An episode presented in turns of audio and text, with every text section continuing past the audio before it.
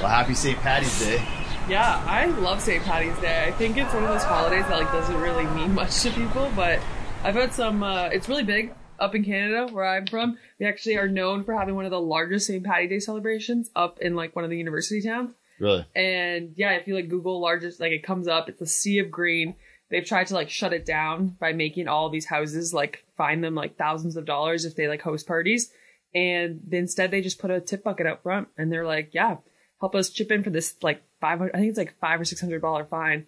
We're to get, and they keep upping it and people keep, keep doing it. So I love St. Patty's Yeah. Day. I think it's like a great way to kind of like share some time with your neighbors and your friends. Yeah, and some the river's green and the beers are green and The uh, pancakes are yeah, green everyone's and- Irish and Catholic today. So, Yeah. hey, for those of you just joining us, welcome to Tampa Talk. It's Friday. It's March seventeenth. I'm John. And I'm Dahlia, and thank you for joining us. All right, what are we talking about? So, on the uh, topic of St. Patrick's Day, uh, it's a fun little piece of Tampa history that we dyed the gr- River Green for the first time in 2012 under Bob Buckhorn. He Mm. decided we were, or him and his team, that. decided they were going to start dyeing the River Green. Um, and for those of you who might be concerned, it is a biodegradable, river safe dye that they utilize. Uh, and I think it's pretty cool because, you know, you see it happening in Chicago and Tampa being, I think I heard on the news the other day that we're like third for celebrations. And one of the factors is the fact that we dye our river green. Interesting. Yeah, so it's pretty cool. Um, in other news, there in another historical news, the Tampa Theater is uh, fundraising for a $42 million restoration. And so, for those of you who don't know, the Tampa Theater is uh, very historic. It was designed by architect John Eberson and built by Paramount Pictures for the uh, emerging film industry of the 1920s. It opened on October 15th, 1926, and has hosted thousands of screenings and showings since. They actually slated it for demolition in 1973, and the community said uh, no. Well, no. So Yeah, they it's so iconic. fought against it and obviously won. And 50 years later, here we are with the Tampa Theater still. Uh, the Gasparilla Film Festival happening just next weekend is going to be airing their debut film and their closing film there. And I, I was hoping for more films there, but unfortunately not. They're actually reskinning the La Gazzetta at that film festival as well. Yeah. And so, uh, yeah, still airing shows, but they are in desperate need of uh, restoration. They cited all kinds of things that are wrong with the building. I've noticed some things. Yeah, there, yeah. there's like leaky everything, and Mhm. um, the biggest thing is actually the third floor is not accessible right now to the general public, Hmm. and they want to because of a staircase issue, uh, and so they want to open that up as well. So they're looking for 42 million dollars, and uh, they're making some calls out to the city of Tampa and Hillsborough County, which actually historically was part of the the group were the groups that helped save them in 1973 as well. So Yeah. Well, we'll see what comes. Uh, in other news, the Tampa Bay Homeowners Association um, is pushing back against corporate rental companies. So I guess in various neighborhoods throughout Tampa, you'll have a good chunk of the homes owned by corporate rental companies. yeah. And so this causes problems because like sh- there's just no like renter support basically, and it's kind of predatory in ways as Mhm. well. And you're even seeing deterioration of the homes, right? Like they're not doing the things that a homeowner would do because they own the home. And so these um specifically where there's like homeowners associations, they're able to like fight back against it. So create more barriers to making um corporate companies capable of purchasing homes in their neighborhoods. But this is a, a wide sweeping problem even outside of those HOAs. You know, corp their corporations come in, they can buy things with cash, and then they can kind of be not so great landlords Yeah. once renters are moved in. So we'll see what comes, but essentially this is a, a, a kind of an effort being built up within different neighborhoods throughout Tampa. Some other mm, uh, news as well is relating to a couple different bills that are um, going through the Florida Senate. Oh, sorry. Uh, well, yeah, one is going through the Florida Senate, but there's two different bills. Um, one is one that's kind of been talked about throughout at least our circles in that we work in kind of an educational space.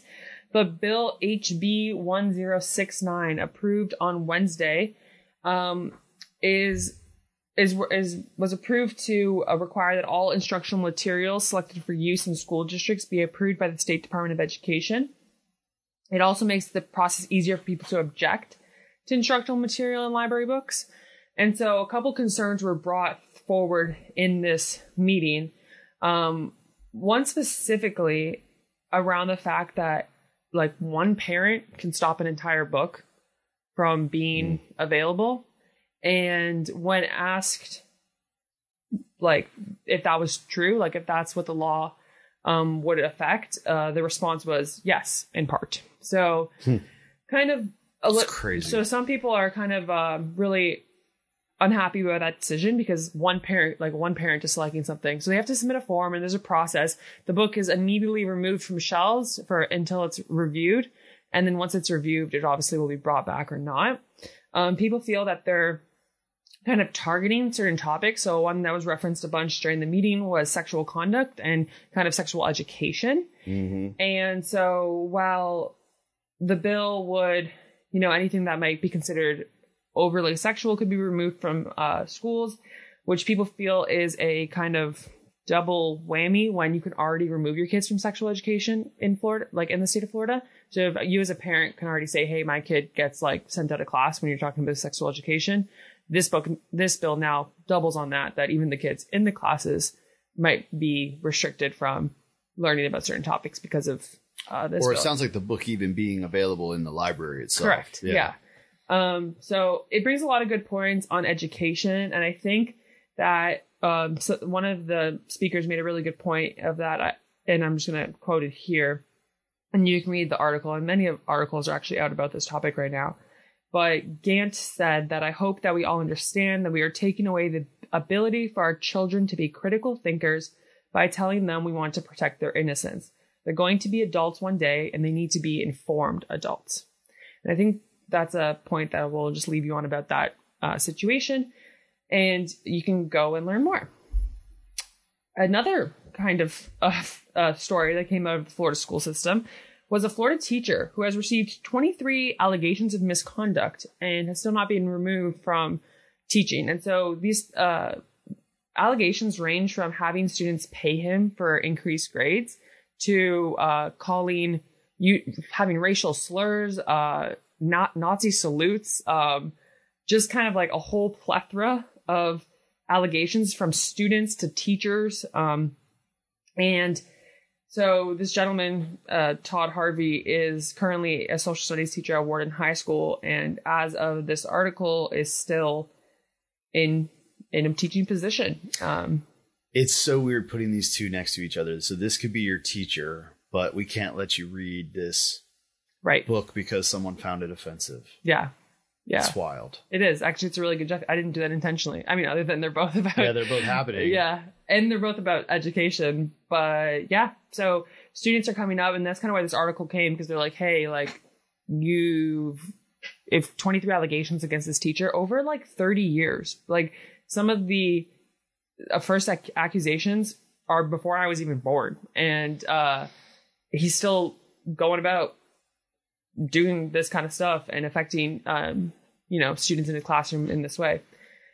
So yeah great point. You can have this person as your teacher but you can't read a book that uh, teaches you about your own body. So interesting uh, juxtaposition there.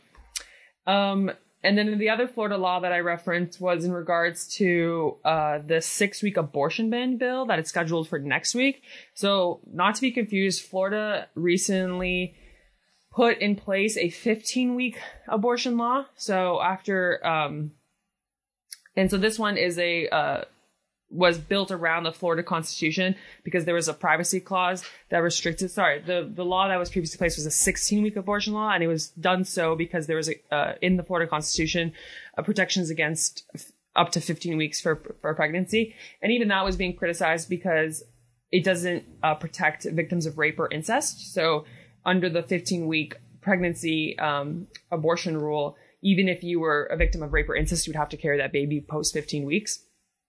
However, this new bill is a six week abortion bill. And so it seeks to ban abortions after six weeks of pregnancy, hmm. which, for reference, is most people's menstrual cycle So Even when you realize that you're pregnant. you wouldn't you wouldn't even be pregnant yet.